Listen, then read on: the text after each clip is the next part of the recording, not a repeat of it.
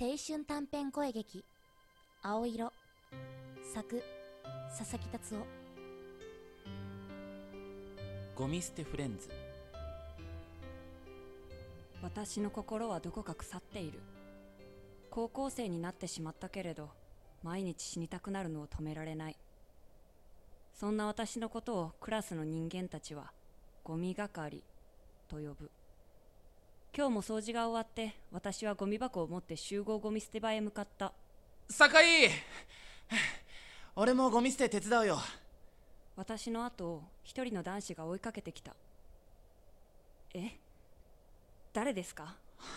クラスメートの渡辺一人で大丈夫ですのでいいからゴミ箱俺持つからいいですおい遠慮するなって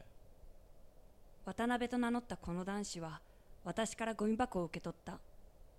この人変だ酒井っていつもゴミ捨て当番だよなえいや俺偉いなーと思って普通ゴミ捨てなんて嫌がるじゃん特に女子は汚いし臭いし私別にゴミをちゃんと捨てられる人は心が綺麗なんだって何ですかそれ俺の名言私別に心が綺麗でもありませんそうなのどこどこがって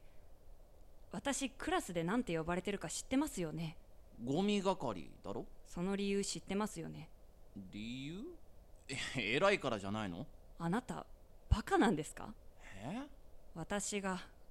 ゴミみたいな存在だからですよ